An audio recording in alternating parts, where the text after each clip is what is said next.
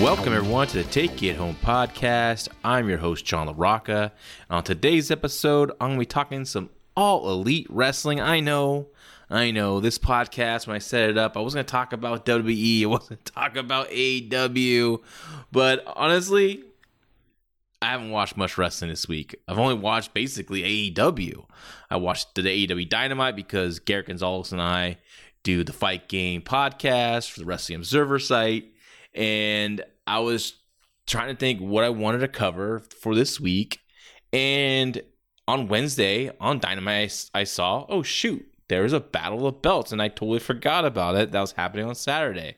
So I talked Garrett. I said, you know what? I think I'm going to cover that Battle of Belts. He said, go for it. So that's what I did. So going to the Battle of Belts, I was like, you know what? If I'm going to cover Battle of Belts, I might as well watch Rampage on Friday. So I watched Rampage on Friday as well. So I'm going to talk about that here on the podcast. Um, so yeah, no indies this week, no international stuff.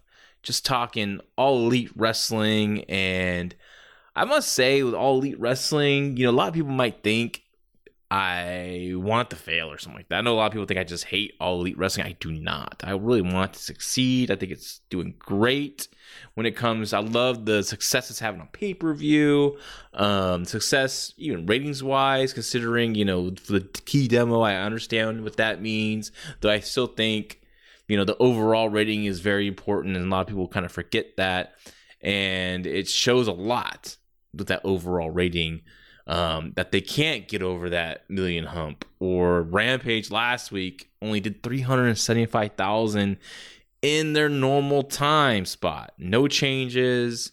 Uh, so all elite has a lot of work to do and i think a lot of it has to do with the overbooking and the crash tv style that just just not working a lot of stuff is just thrown out there and it gets kind of confusing. And I watch, you know, for me that's in the know, I'm confused. Now, what about a fan that's kind of a casual viewer? And there are still casual viewers of their product.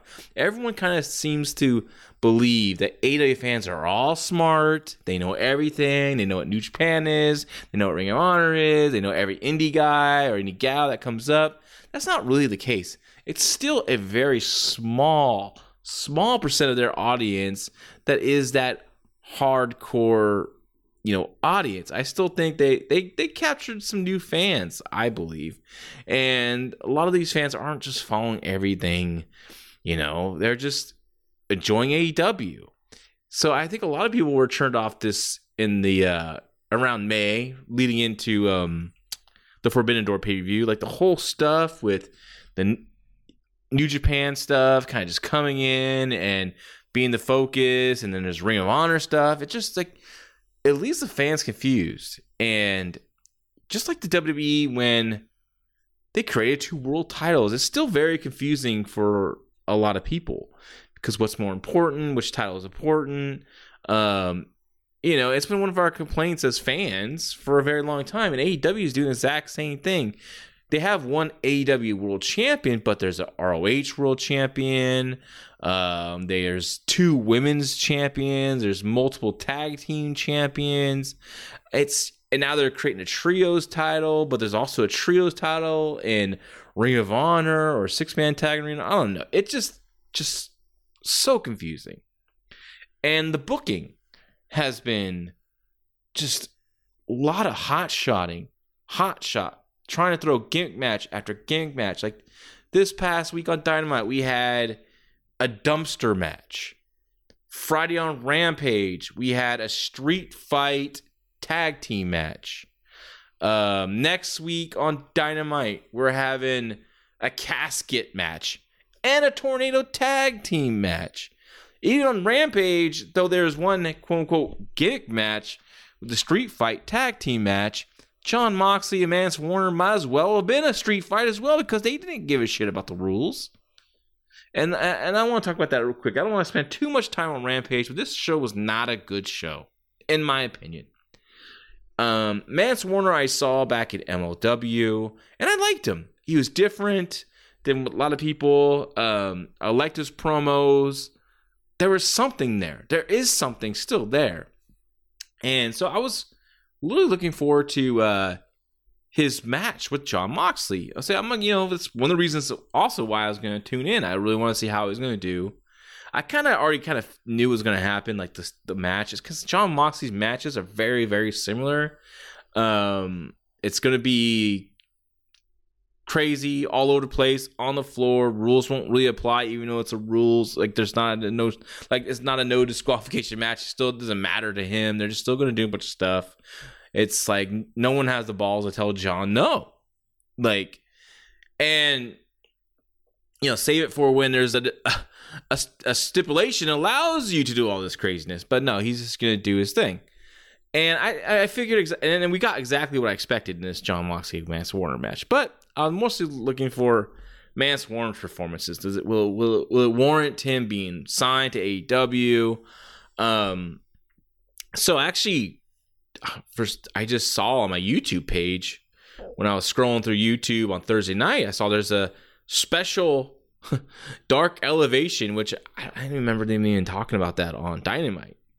And I saw there's like a couple matches on there, and but one of the matches was uh Mance Warner versus Serpenticore or whatever hell his name is, the job guy with the other job guy, Dr. Luther. And I was like, I was like, okay, let me watch this match. I'm curious to see how they book it. Now, then what, the, what they should have done is just have Mance Warner go in there and destroy Serpentor because Serpentor doesn't beat anyone. He's a joke. Um, he's a you know a skinny little guy in a mask, and Warner uh, it has this big match coming up on Rampage, right? So the match with Serpent Serpentor's you know going okay at first, and you know Luther distracts and Serpentor takes over, which is fine for a little bit. And I figure, okay, now Mance Warner's going to turn the tide and just beat him. No, pretty good amount of heat there. Mansour makes a comeback. Serpentor stops him again, twice for this match versus Job Guy. You're gonna. Tr- I mean, I know the only the hardcores, the hardcores are really watching elevation. No one really saw this, right?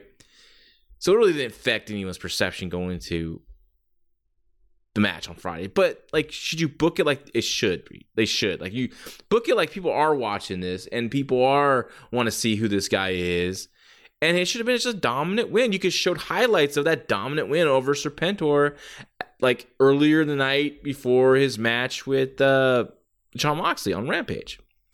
So again, I, I someone I don't know who's aging these matches. Who's going to Tony and say Tony, they want to do this. We don't want them to do it. This is why. Or someone needs to say something, right? Like it's just why you having Serpentor first get along a, a not, it's not a super long heat, but it was, it was, way too long that a guy of his level should have on a guy that you're just bringing in to to face your champion, even though it's a non-title match. You know, he should have been just a little bit of offense and his butt kicked, and that's it. Mansour wins, arm raised going into Friday. Just I, I just don't get it. I don't know what's going on over there. It drives me insane. So this match with Jon Moxley is, is what we got on the floor already brawn over the ring. They get in the ring. Bell finally rings. You know, more brawling on the ring. Uh, uh, it's it's a straight up match. It's a title eliminator match, meaning if Mance Warner beats Jon Moxley, he'll enter er, earn an interim title shot. I mean, that's kind of already everyone kind of already knows if a, a, a champion's in a non-title match, but he gets beat, the guy that beats him probably going to be number one contender or get a title shot after that. So, but you know, I like it. They, might kind of make a little something out of it. The uh, title eliminator, it's cute, it's flashy. I like it. Um, you know, it's it's not like an old term. I mean, they use it for boxing and and stuff like that. So, I I, I like that aspect of it. Um, but you know, they're brawling in the ring. There's suplexes on chairs.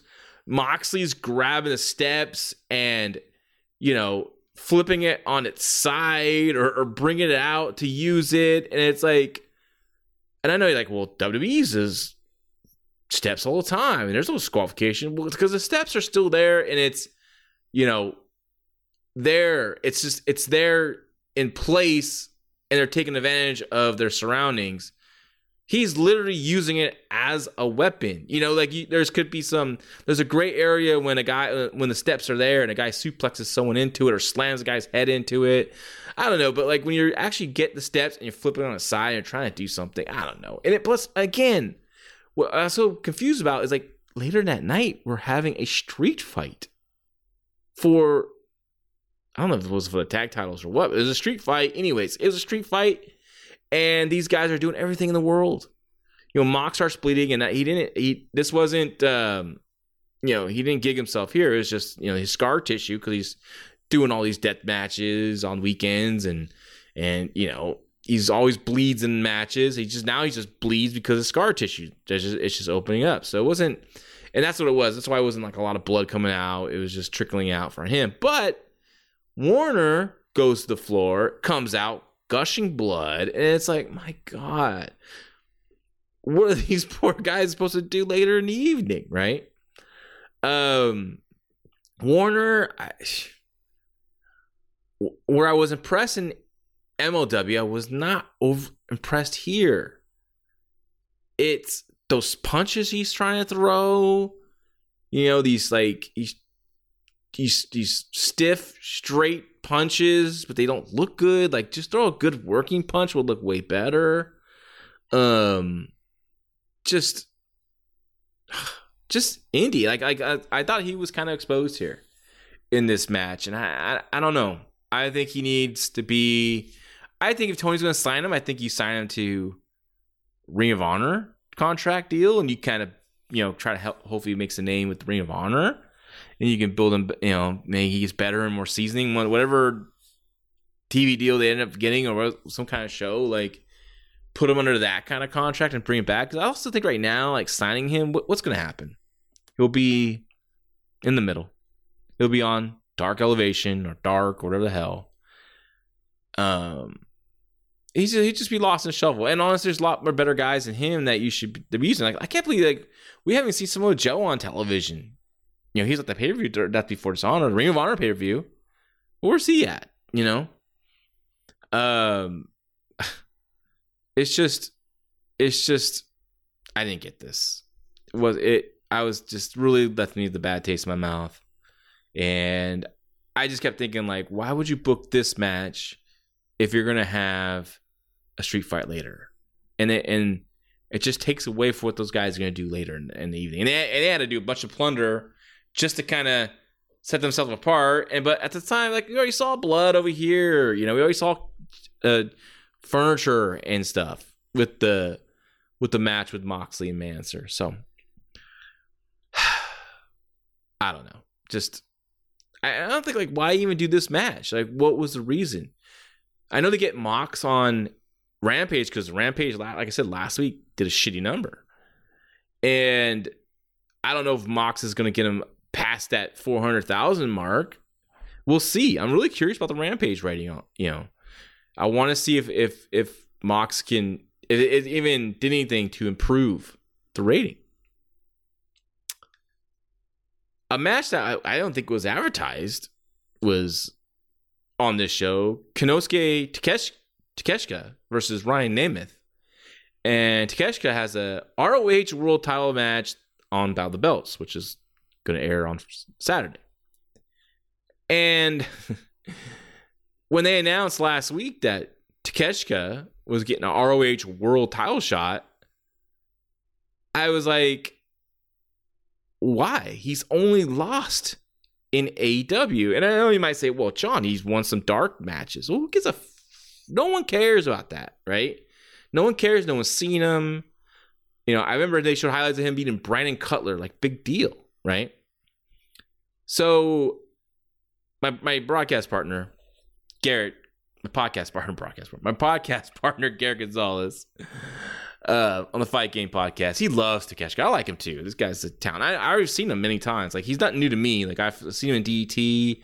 Um, I remember when he was debuted, and I remember seeing some of his bigger match. I remember the match with Okada he had when he was you know a, a young kid coming up. He's still young. He's only 26, and and and Garrett just, just likes loves this kid because he always puts on good matches, and he just always comes up short. And and that's like he and Garrett just feels like that's his that's what they want from him, and and that's okay.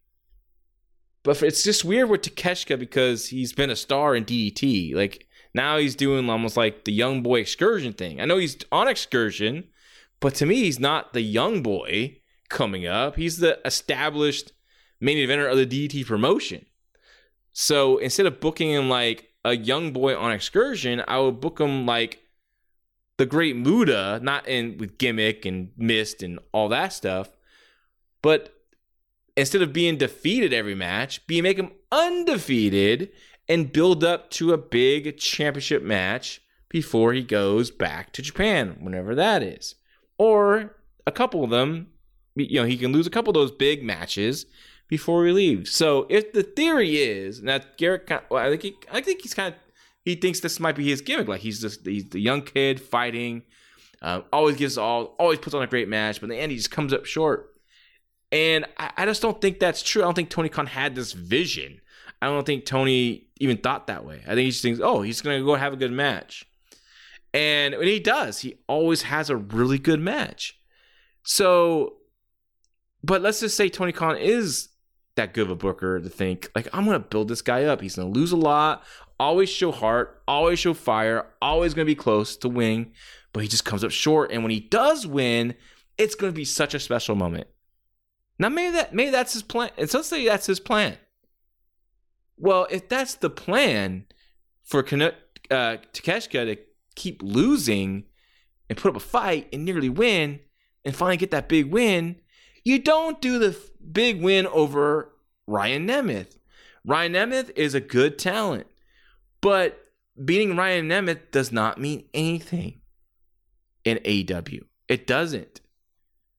And here we are, because I think this is what I think would happen. Why Takeshita and Ryan Nemeth match happened on this show is because last week when it was announced that Takeshita is getting a title shot for the Ring of Honor title shot against Claudio, I think Tony Khan, you know, opened up the Twitter, the Twitter, the Twitter machine, whatever you want to call it, and he was like, and he saw the people like, why?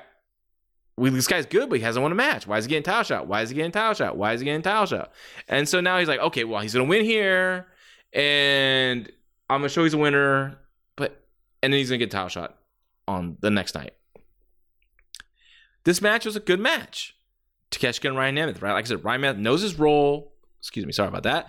Knows his role, knows does it really well, and they had a nice little quick match. It was perfect. But then it's AEW. There has to be an afterbirth, and here here it comes with Peter Avalon, who is part of Ryan Nemeth in, in some kind of tag team or group, I believe. I think there's a I think there was a Cezar Bononi was in, in it at one point. I forget what they were called, but here comes Peter Avalon. He attacks Takeshita, but Takeshita turns tables and, and leaves him laying. The problem is, like, you didn't need this. That you didn't need this. It didn't it did nothing for Takeshita. Um, the problem is Peter Avalon came in and he's just playing heel wrestler. It's so over the top, so phony looking, so fake. And he comes in with this this over top, I'm the bad guy expression and I'm going to attack you. And it just does nothing. You could have, you know, as what happened in the match, Avalon interfered, little cut off for the cutoff. Nemeth got a little heat, but then Takeshita turned tables and won. We could have done is Takeshita making this big comeback, boom, boom, boom. Here comes Avalon, pop on the apron and kind of try to, you know, interfere. Takeshita knocks, he does that big knee, knocks him off the apron. You know, ducks a clothesline from uh, Nemeth, hits that, catches him in that blue thunder bomb, one, two, three. So you accomplish what you need to accomplish. You you accomplish, you know, Takeshita taking out Avalon for the pop, then you ca- and you and you accomplish him getting the win over Nemeth. But again, he won, but it had zero impact. Zero impact for for it, it's didn't really nothing for him. All, all in all, it, now if it was a someone a big player in AEW or someone higher, higher, higher in the cards, yeah, it would have meant something. But no one's gonna remember this. Uh, and it's just too late, too late for the win. So, next match, man, this one has to be seen to believe. Madison Rayne versus Leila Grey. Madison Ray Rayne has been was hired as the uh, liaison between, I guess, the female talent and then Tony Khan. Uh, Tony Khan has heard, and a lot of people's complaint about him is that there's no communication, right? There's lack of communication there. So he's hired these coaches to be the lazy, the liaison, liaison, excuse me, to the talent. Me to say. There's like Sanjay Dutt, QT Marshall, Madison Rayne. So they keep calling her coach. Coach Madison Rayne. She's the coach of the AEW Women's Division. What does that mean to the wrestling viewer?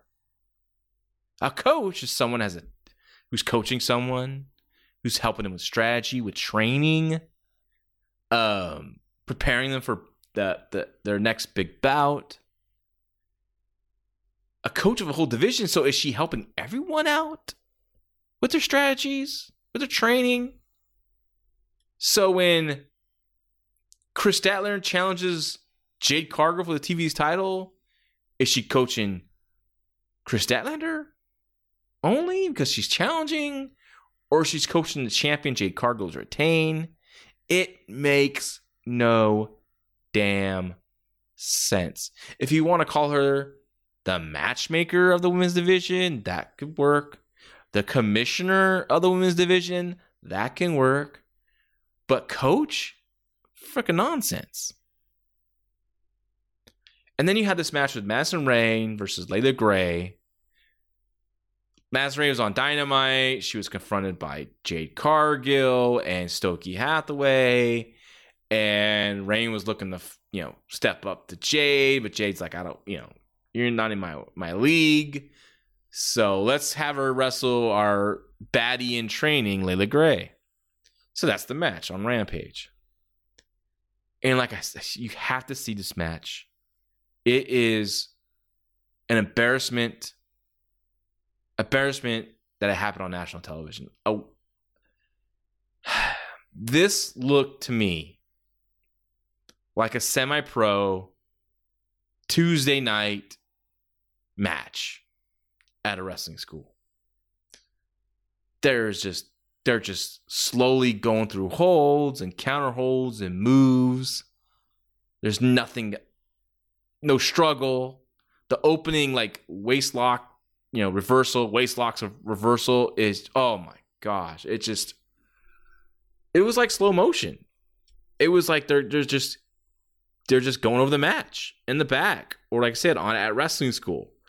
Let's just go through the whole match and and and and go through and, and let's let's talk about spots and shit, right? What works and we'll take something out. But there's some live TV. Leila Grey, beautiful girl, but damn, she's not ready for this spot. This is bar- this was embarrassing. And they keep and the you know the Jim Ross and and Excalibur and Taz and whoever the hell they all Tony Schiavone all talking about 17 year veteran from Madison Rayne. And it's like she did not look like a 17 year veteran out there. She didn't look good at all. She might have been slowing down, slowing it down because of Leila's inexperience. But come on, there's a veteran knows to slow it down, but still not look like they're at you know they're at just fresh out of wrestling school or semi pro camp. Man, and now we have Madison challenging Leila. Uh, sorry, challenging Jade Cargill at Dynamite for the TBS Women's Title, and let's just hope that's just Jay Cargill just destroys her quickly, and she should. And then Madison Rayne can go into whatever coaching duties she has, and you know probably best not to be an on-screen character at this point. If she just she just should be the person that you know that helps Tony Khan with the women's division and, and he's that communication line between them. So this was really really bad. And Leila Grey, I mean, I think she's trained at OVW, and this is not the OVW of the you know Danny Davis, Jim Cornette system. This is Al Snow system, and I one of my earlier take it home podcasts, I actually covered OVW TV, and it is a bad show, extremely bad, like embarrassing bad. Um, for the like ninety percent of it, maybe ninety five percent of it, it's that bad. So, yeah, I Al's Al I don't, I don't know. I don't know if he's a good trainer. I don't know who else is training, but it is just these. She should not be out there. She should, Leila Grey should not be out there at this time. The main event was a street fight. After you saw all the chairs and the steps and blood and the opener, so now you're ready for a street fight, right? So there's a bunch of plunder this one, but I almost I lost interest within seconds. This match started when I saw Josh Woods, who's not even established at all yet on AW television. He's been on Dark and Elevation. Like I said, no one's watching those. And Josh Woods is legit shooter, big muscular kid, a big kid. He, and he looks like he can, you know, fuck someone up, and he can. He steps up to Keith Lee right in the beginning on the floor, goes up to him, pushes Keith Lee. Keith Lee doesn't move an inch. Keith Lee just lifts up both hands, does a big double chop, and Joshua goes down. Boom, takes a big bump. I'm like, God damn. right off the bat, just this kid means nothing here. I mean, come on. So I was basically done. I started basically fast forwarding this because it's just plunder. Tony Nese is throwing powder, protein powder, which is cute because they're athletes and body guys, and if they had powder, it's probably what they're throwing is protein powder. Um, it just was just silliness, and there's Mark Sterling jumping through a table, and just I just couldn't handle it. I just turned it off. So that was Rampage. I'm curious to see what the ratings would be. I assume it's going to be better than 375,000 viewers. I'm guessing. I'm going to say it's going to be 425. That's my guess. If Paul Fontaine's listening, uh, he'll remind me what I said on this one, but I think it's going to be around 425. I, I, I, I want to see if it's going to be higher than that. I want to see if it's going to get the 500. Uh, is I want to see that Moxie really has that star power, right? He should. It should make a big difference when Moxley's on this card because he is a top star, one of the top stars, top three at, at least, right? So we'll see what happens here. And then does the plunder help? Is we'll see. So that was Rampage. I rarely watch Rampage, and this reminded me why I don't watch it. I mean, Garrett doesn't watch it at all. It's because he knows it's like a throwaway show. I know a lot of people that won't watch it because it's just a throwaway show.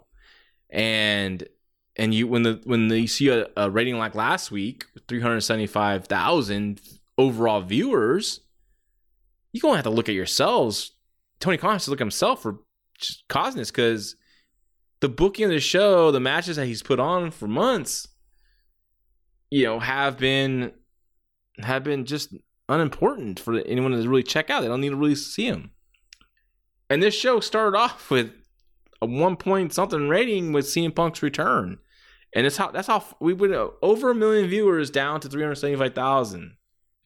That's that's a that's a that's a big deal, and, and I know there's DVR viewers, and that does that is important, but still, man, that's that's a huge drop, a real huge drop, and I mean, you know, NXT is still doing six hundred thousand at least, right? So we'll see. I mean, I hope I hope that it goes up for him, but we'll, I'm, I'm curious to see the rating on that, and also curious to see the rating on, on the Battle of the Belts. Before before before I get to Battle of the Belts, I'm to talk about Fight Game Media Plus Patreon, five dollars a month.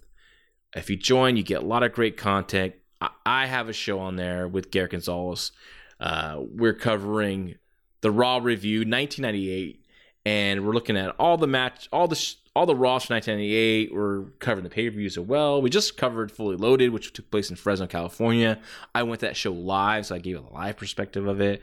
Uh, it was fun to go back and watch that pay per view. I haven't seen that pay per view, gosh, probably since 1998. I know I did watch it on video after I was there live, but um, it, you know, it's been a lot of fun rewatching rewatching Raw and seeing how like just it just the crash TV element is just crazy and the star power is still amazing. Seeing Rock ascend and Austin on fire, Kane, like I, Kane, like was such, was such a cool gimmick when he first came in. He just looked so awesome, and uh, it's it's been interesting. We're right in the middle of Brawl for All right now, so it's kind of wacky.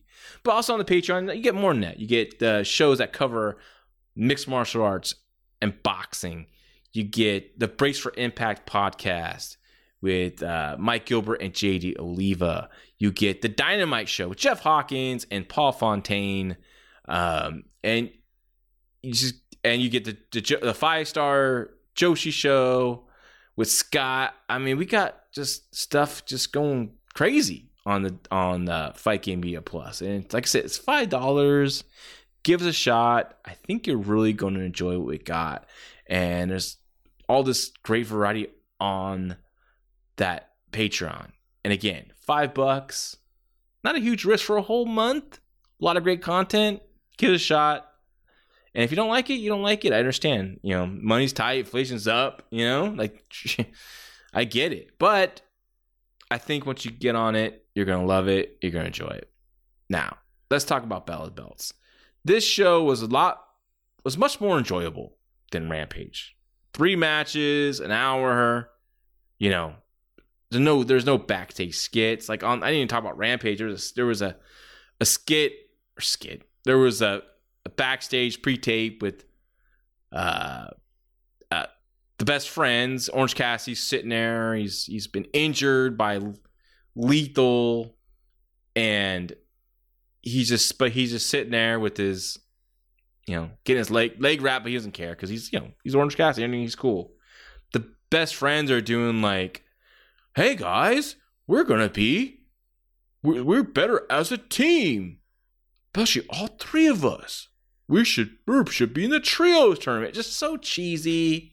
Like this made air, right? This, this pre-tape, this backstage segment is as silly as the same stuff happens in WWE, where people will, will just jump on them for all their craziness, and, it, and they deserve it because it was stupid stuff. This was equal to 24 7 stuff. That's how bad this was. So they shot this and said, This is great. I don't know. Just Chuck Taylor, I just don't get it. I don't get him. What a waste of time. Just.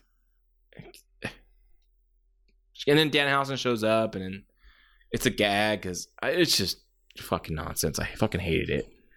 Anyways, so like I said, this show was matches and and that's it and uh, which which made it a very enjoyable show. It's just a quick one hour show, but at the same time, Battle of the Belts when it was announced, it, it sounded pretty exciting. Like Battle of the Belts, cool. I I, I love the the original Battle of the Belts from Florida. Those are great show. Those are the precursor to Clash of Champions for an NWA slash WCW, and we thought, hey, AEW Battle of the Belts, it's going to be something similar.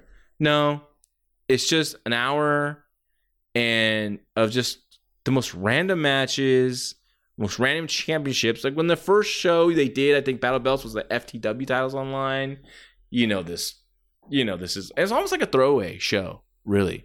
And if you look at this, you had three matches. One match actually had some interest, I think, for the fans because it's technically been built to because there's history and that was Jamie Hayter challenging for the women's title against Thunder Rosa because Jamie Hayter, of course, being the the muscle for Britt Baker. Britt Baker, and Thunder Rosa have this long feud, so you know that there's a connect there's a connective story there, and you know that so there's a, a good reason for that match to happen. Jay Lethal challenging Wardlow for the TNT title. Like I just the last time we saw Jay Lethal before he uh, won on Dynamite was he lost the, T- the TV ROH title match to uh, Samoa Joe at the pay per view. So, like, if he's gonna get this shot, why is he in? Fuck, I don't know. Just, just makes my head hurt. So, what we hear TNT title match, Wardlow versus Jay Lethal, and I really think the match with Orange Cassidy hurt Wardlow.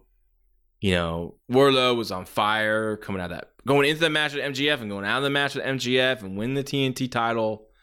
All you have to do is keep running him out there and keep destroying people until you finally get him into a, another feud with someone that's a good enough heel that's going to keep that heat.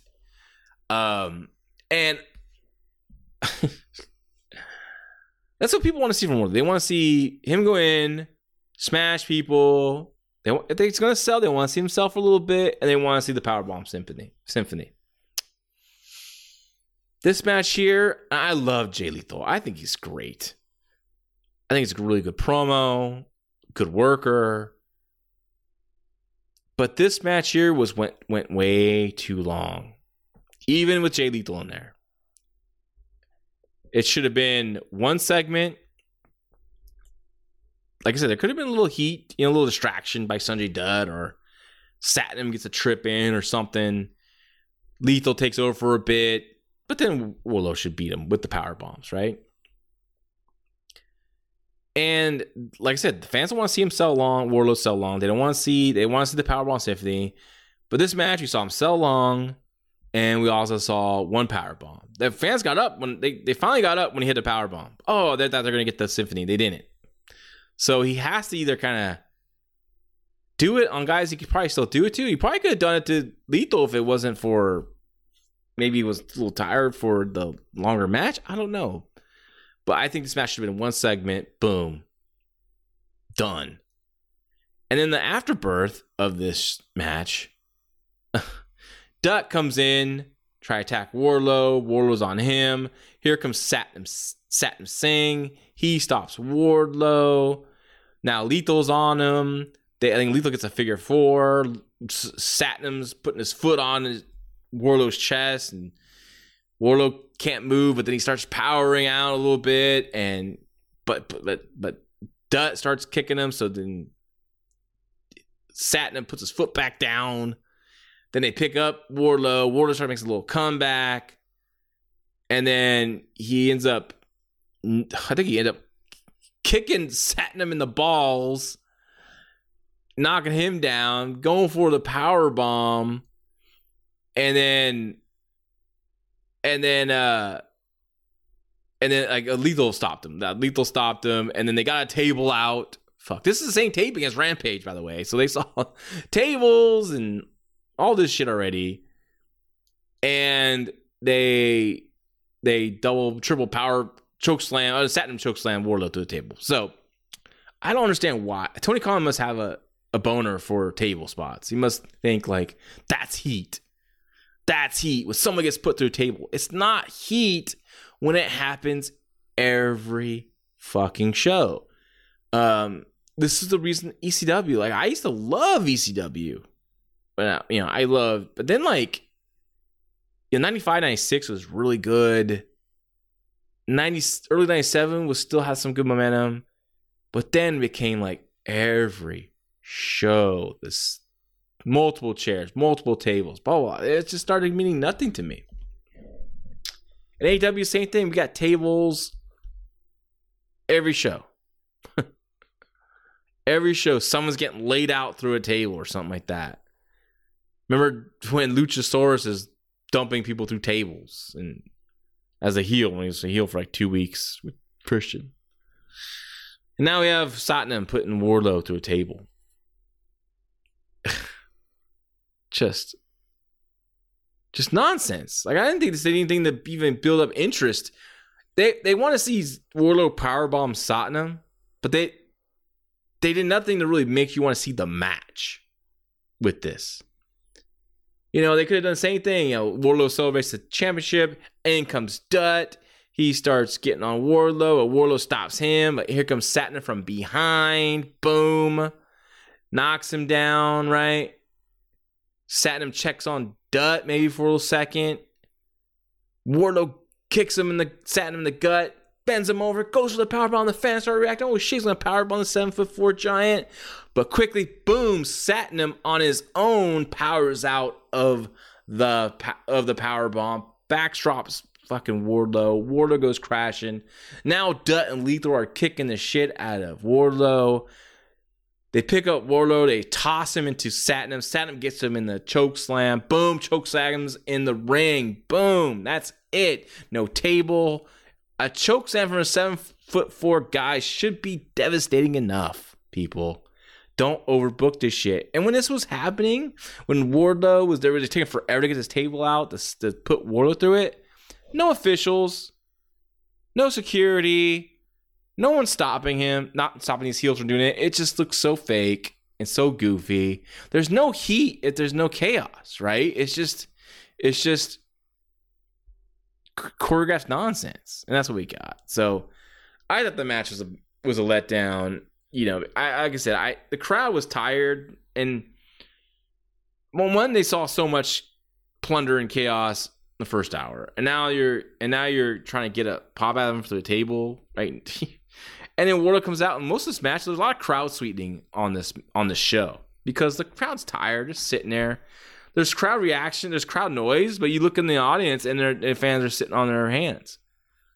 And so it happens in WWE, it happens here, folks. You know, it's just the way it is. But I I think I didn't think this did anything to really build up any interest in that match. I think they think it's a big match. It doesn't feel like a big match. It could be if you know you built it for all out and kept it, you know, Goldberg versus Giant short and just needs to be high impact. And as Goldberg, you know, picked up the Giant for the the jackhammer and and you know same thing, you know, if Ward if they can if Wardlow could do it and they could do do it, fuck, that could be a moment, right?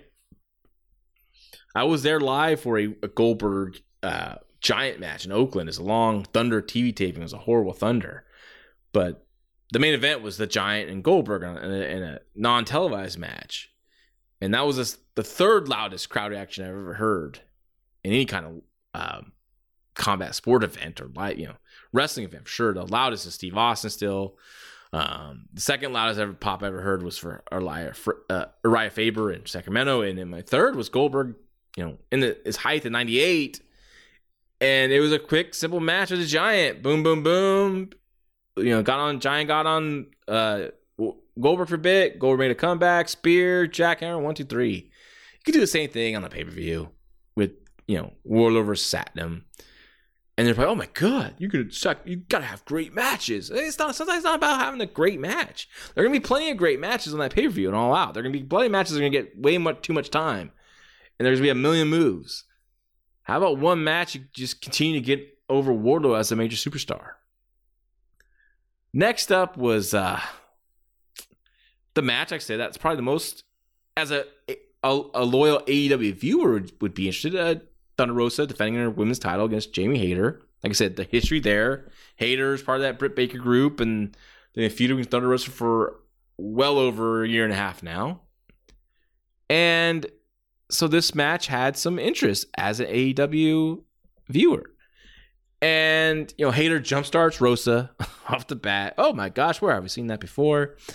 Uh, there's some decent heat early on by Hayter. Then Rosa made a comeback with, a, with one good looking drop kick, then one really bad looking drop kick. They're, they're both crowded, no space. there was a DDT on the floor by Thunder Rosa and Thunder brings her back in the ring, and it's just a two count. It's like a DDT on the floor should be a big deal. No, it's just, you know, transition to the next thing. Rosa goes to the top, but she's distracted by Britt Baker with her women's because Britt Baker's holding her women's title on the floor. Hayter knocks her off. Hayter hits a rock bottom on the steps. And we go to commercial break. That was the break spot. and again, meant nothing. That that that should be a big deal. Like, you know, when a woman gets thrown on the steps like that, it should be a big deal. It should be like an injury angle or something, right? Be stretching her out, building to a big rematch. But no. Hayter, This now we're in the break spot, but it's picture picture. I'm watching. I want to see what they're gonna do next. Hayter rolls her in and doesn't even go for a t- doesn't even go for a, a pin. Just keeps picking her up, continues to heat on her for a little bit. Hayter did hit a sweet looking brainbuster that I liked. Um, towards the finish, Britt interferes and starts attacking uh, Thunder Rosa from the outside. While Hayter has the referee distracted, maybe Rebels up there too as well. and then Toni Storm, who's oh, sorry, I forgot to mention, Toni Storm came out with Thunder Rosa, you know, Thunderstorm to watch her back, and so she starts fighting with Hayter. Hayter gets the advantage, and but then Toni Storm quickly it's a swinging DDT on the floor. And then as haters, she sees this and she's looking on, Thunder Rosa gets a sunset flip, one, two, kick out by Hayter, goes for then Thunder Rosa rolls through, gets the Oklahoma one, two, and then they go for the, the Casa de Door, whatever it's called, and she gets the pin. Um, I thought they could have just went right to the pin right with that first sunset flip. I didn't think you needed to do the whole, you know, roll out, two count, roll, and then finally the finish. I thought like just boom, quick, quick, boom, boom, like swing DDT, Hayes looking out, roll up with Thunder, one, two, and then well, shit, you can't do if you didn't do the afterbirth of the match with Lethal and Ward, though, you could have done an afterbirth here and really kind of built up something, but it's just it was just uh it, Thunder Rosa. I, I like Melissa personally, but it's just she has a lot of ways to go. And Hayter, Hayter has a lot of charisma. She has a lot of charisma, a lot of physical charisma, a lot of personality in there. Great look. I mean, Thunder Rosa has a great look too, but Hayter really does has something, but she's raw as well. And I hope she figures out. I don't know if she's ever going to figure out in this environment, but I mean, when she was right when the pandemic hit, and you know she was there early on in AEW, I thought like, man, she's a free agent. I'm, I'm surprised WWE didn't get her, but maybe they never released her from her contract. I know they released Sadie Gibbs, I believe, which I don't know whatever happened to her, but um, I, I thought she for sure she was going to end up in WWE, but and I thought Jamie Hayter would end up in WWE as well, but that never happened. But I I think if I'm WWE, you know, she's a person I'd go for for that division. I I, I definitely would have her in, in NXT first, and you know, definitely in the PC for sure.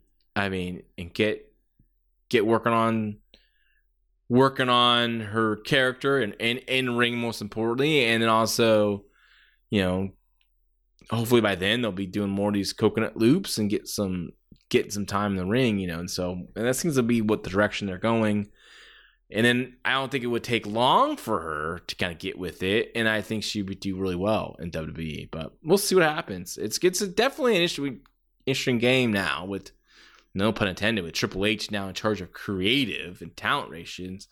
You know, you see him already bringing back some people that were released, and I think he's going to be very aggressive when it comes to AW free agents. So um, I can see a Wardlow coming over. I can see it. Well, MJF. I mean, I'm, I'm assuming he signed a new signed a new contract already, so he's going to probably be locked up for a while. But he's still very young, so next time that that deals up, you know, he's still going to be, you know, good age, and Triple H kind of already sees or been showing like it doesn't really matter how old you are; it just matters you have talent. So, um, I'm actually been really excited for WWE. I don't know if I, I still haven't watched. I just like I watched SmackDown for like a little bit, like a like a. I got Garrett was texting me and he kind of spoiled me on the the Killer Cross or Karrion Kross return but I wanted to fast forward uh, SmackDown. I did see the t- return. That, that was cool. I, I like Karrion Kross, so I'm happy he's back and Scarlett's back. I thought, I thought they got done dirty, honestly, when they got me up to the main roster. And uh, Triple H has always seen something in him, and, and there is something in him. I think a lot, of, a lot of there's a lot of hate for him. I think maybe it's because some of his views on uh, you know outside of wrestling, a lot of people don't agree with, and you know I'm not I don't agree with it either. But I, I you know as a talent as a wrestler, I think there's a lot there.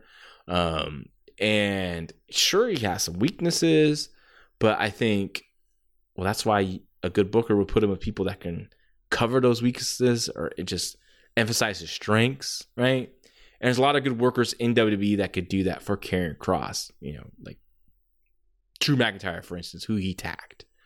And, and you know, if you do it right, there's a big match with Roman, you know, down the line, and gives Roman someone fresh to work with, and Roman needs some fresh people to work with in WWE. So that'd be something to watch. I, like I said, I don't know if I can hang for a three hour Raw or even even a SmackDown on a Friday because I have to do stuff. Just I'd rather watch something else or do something life or whatever. But it it's just I I I'm I'm checking. I'm keeping a little more closer to uh closer uh closer eyes on the W products. So, but we're not talking WWE here. We're talking we're talking AEW Battle the Belts, and here's the main event: Claudio Castagnoli versus Konosuke Takeshita, and this is was expected. A really damn good wrestling match. Um, and it's and it was really good, but the you know the result was never in doubt. Um, so that kind of took the took the excitement away from me. I just knew it was a good. it was a good match, really good. Takeshita, man, he's a talented guy. He's always been talented.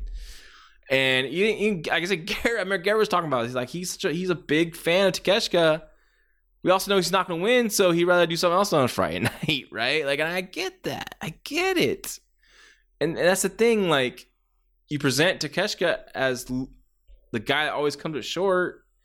Claudio just got there, and you know, he has this momentum. I don't even think even the, the most casual fan would think that Takeshita had a chance, right? So really good match. This is definitely worth going out of the way to see if you just want to see a really good wrestling match.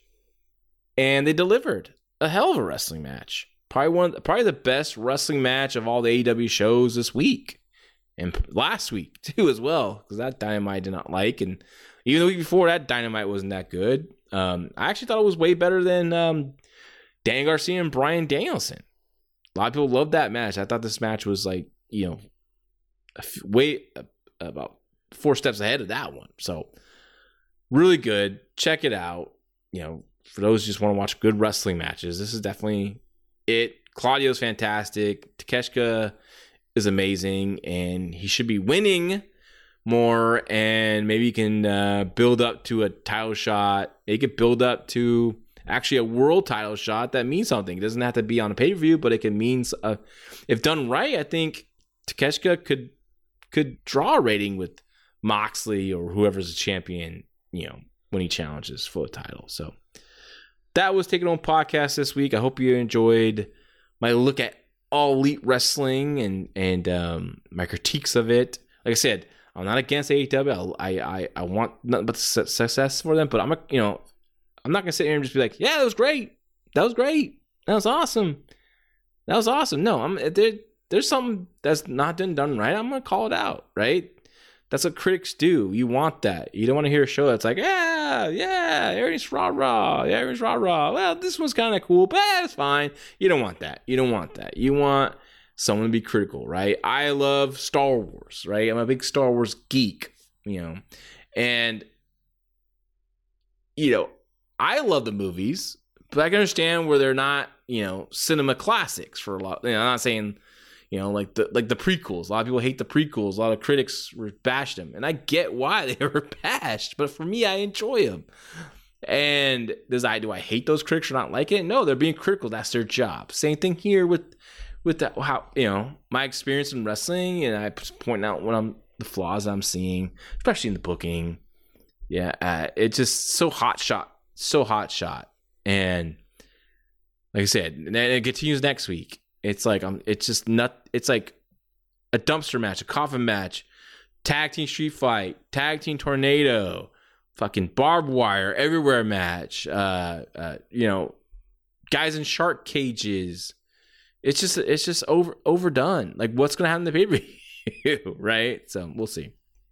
Anyways, thanks again for uh, listening. Appreciate your time out of your weekend to listen to Take It Home podcast. Uh, love to hear your thoughts on the show. Hit me up on Twitter at LaRoccaJL. That's L A R O C C A J L. Uh, love to hear feedback. So give it a shot. And once again, make sure check out that Fight Game Media Plus Patreon. $5 a month. Gives a shot. Everyone, have a good rest of your weekend. Take care. Be safe.